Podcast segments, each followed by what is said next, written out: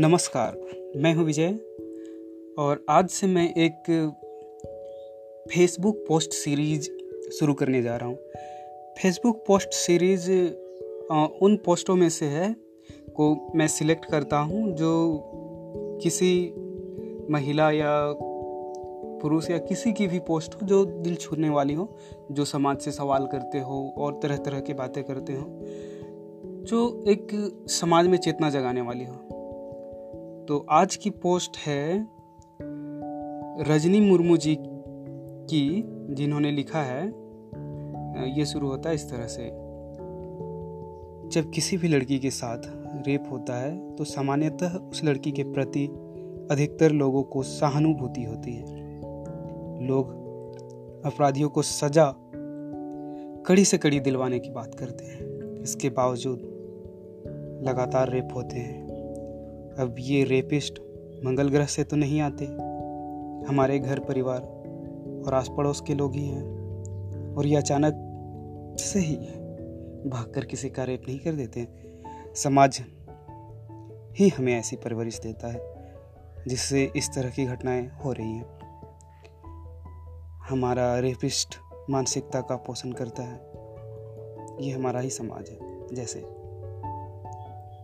कोई लड़की समाज विरोध काम करती है तो उसे रेप कर दो। ऐसा लोगों का कहना होता है। एक से ज़्यादा लड़कों के साथ घूमती है तो रेप कर दो। रात में अकेली घुमा रही है तो रेप कर दो।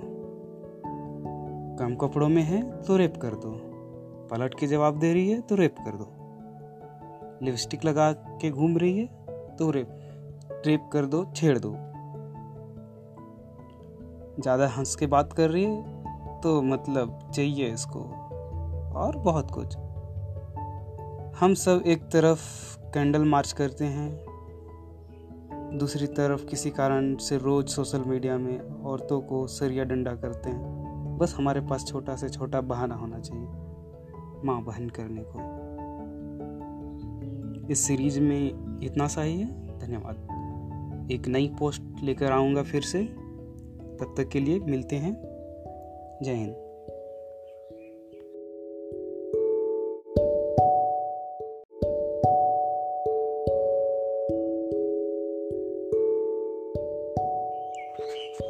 समाज में आज भी लोग छुआछूत या उन जैसी चीज़ों से जुड़े हुए हैं, चाहे वो खाने पीने को लेकर हो या पहनने ओढ़ने को या फिर अन्य चीज़ों से, कहीं ना कहीं हम लोग झलक पा ही जाते हैं।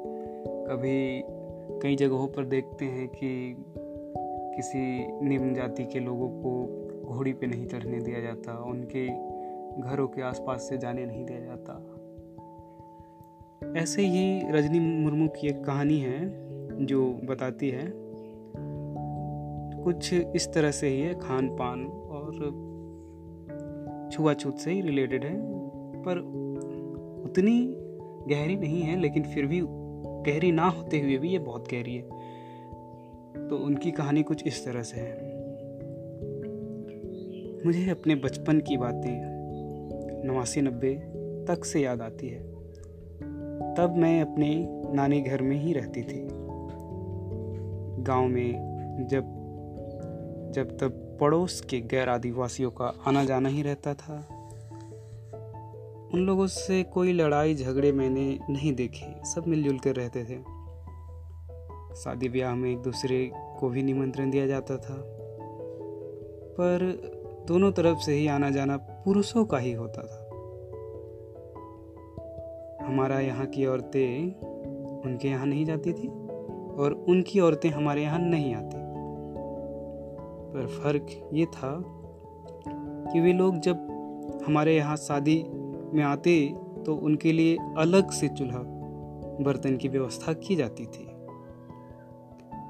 हमारा बनाया हुआ सामूहिक भोजन वो नहीं खाते। नानी ने बताया कि हम लोग सुअर मांस खाते हैं, इसलिए वो नहीं खाते हमारे चूल्हे का। इसके बावजूद मुझे कभी ऐसा नहीं लगा कि वे हमसे नफरत करते हैं या नीच समझते हैं। छुआछूत का भयानक एहसास तो मुझे शहर के एक प्राइवेट स्कूल में आकर हुआ। मेरे ही मोहल्ले की लड़की, जो मेरे साथ जाती थी। बाकी सबको उसने बता दिया कि मैं सोनतार हूँ। मेरा खाना कोई ना खाए, क्योंकि हम लोग चूहा, मेढक, चींटी, घोंघा सब खाते हैं।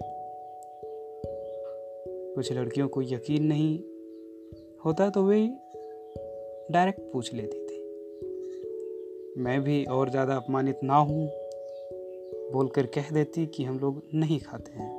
अब जिनको मुझसे सहानुभूति होती, वो बाकियों को समझाती कि ये तो पढ़े लिखे परिवार से हैं तो सुअर का मांस खा ही नहीं सकती। मुर्मू और मरांडी सरनेम को बिगाड़ कर लड़कियाँ खूब बदे मज़ाक बनाती यह पोस्ट शायद अभी हाल में ही चल रही पायल सड़वी को लेकर ही भी कह सकते हैं। पायल सड़वी जो कि एक मेडिकल स्टूडेंट थी, पीजी कर रही थी, उन्होंने इन्हीं सब भद्दी मज़ाक और उनके सीनियर द्वारा किए गए मज़ाक या फिर टीजिंग जिसको हम लोग कहते हैं कि रैगिंग किया जाना, जिसके कारण उन्होंने तंग आकर आत्महत्या कर ली।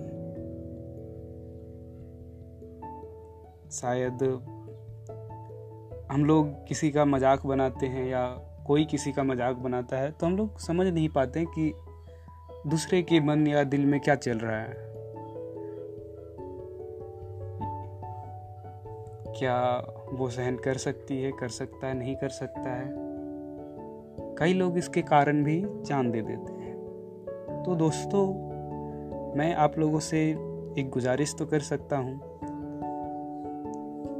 शायद जो कोई भी अन्यों की मज़ाक उड़ाते हैं तो शायद अगले की मानसिकता समझ ले या फिर इस तरह की मज़ाक ना किया करे कि किसी को अपनी जान देनी पड़े। धन्यवाद। फिर से मिलूँगा एक नई पोस्ट लेकर। नमस्कार। जय हिंद।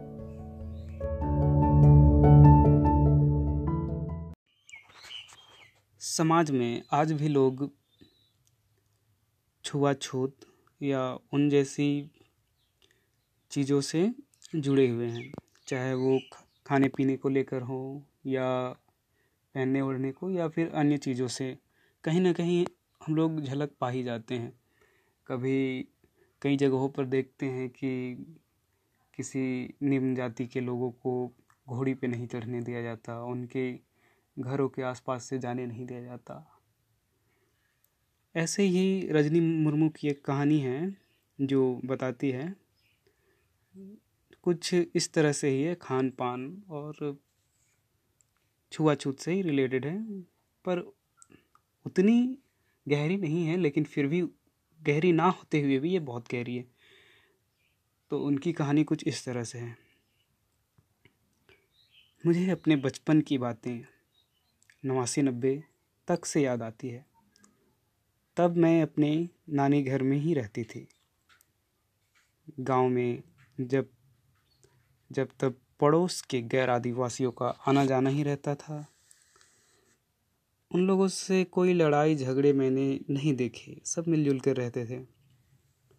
शादी ब्याह में एक दूसरे को भी निमंत्रण दिया जाता था, पर दोनों तरफ़ से ही आना जाना पुरुषों का ही होता था। हमारा यहाँ की औरतें उनके यहाँ नहीं जाती थी, और उनकी औरतें हमारे यहाँ नहीं आती। पर फ़र्क ये था कि वे लोग जब हमारे यहाँ शादी में आते तो उनके लिए अलग से चूल्हा बर्तन की व्यवस्था की जाती थी। हमारा बनाया हुआ सामूहिक भोजन वो नहीं खाते।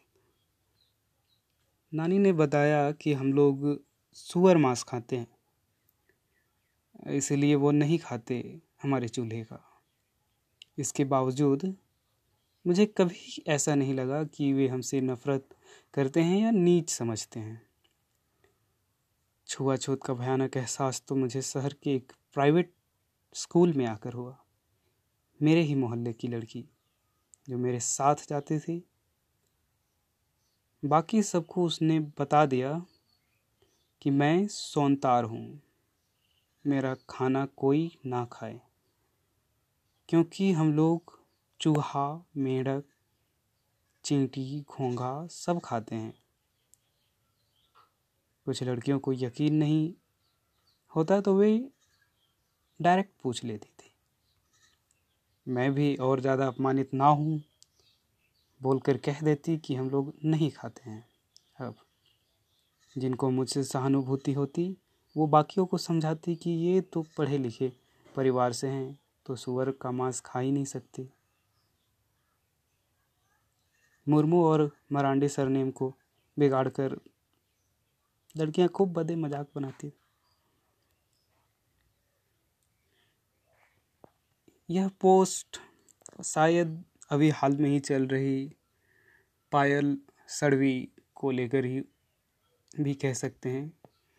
पायल सड़वी जो कि एक मेडिकल स्टूडेंट थी, पीजी कर रही थी, उन्होंने इन्हीं सब भद्दी मज़ाक और उनके सीनियर द्वारा किए गए मज़ाक या फिर टीजिंग जिसको हम लोग कहते हैं कि रैगिंग किया जाना, जिसके कारण उन्होंने तंग आकर आत्महत्या कर ली। शायद हम लोग किसी का मज़ाक बनाते हैं या कोई किसी का मज़ाक बनाता है तो हम लोग समझ नहीं पाते कि दूसरे के मन या दिल में क्या चल रहा है। क्या वो सहन कर सकती है, कर सकता है, नहीं कर सकता है? कई लोग इसके कारण भी जान दे देते हैं। तो दोस्तों, मैं आप लोगों से एक गुजारिश तो कर सकता हूँ। शायद जो कोई भी अन्यों की मज़ाक उड़ाते हैं तो शायद अगले की मानसिकता समझ ले या फिर इस तरह की मज़ाक ना किया करे कि किसी को अपनी जान देनी पड़े। धन्यवाद। फिर से मिलूँगा एक नई पोस्ट लेकर। नमस्कार। जय हिंद।